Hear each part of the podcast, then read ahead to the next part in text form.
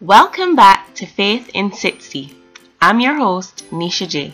Ever wondered what the driest non-polar region of the earth is? It's the Atacama Desert found in Chile, South America. Every 5 to 7 years, this barren landscape experiences rain showers, resulting in the blooming of over 200 species of flowers and plants.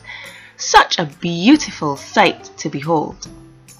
The genuine Christian who comes to Jesus and receives of the rain of the Holy Spirit, once dry and barren like the Atacama, unable to produce any good thing, now bears the fruit of the Spirit, becoming a vessel which displays the magnificence of God to others.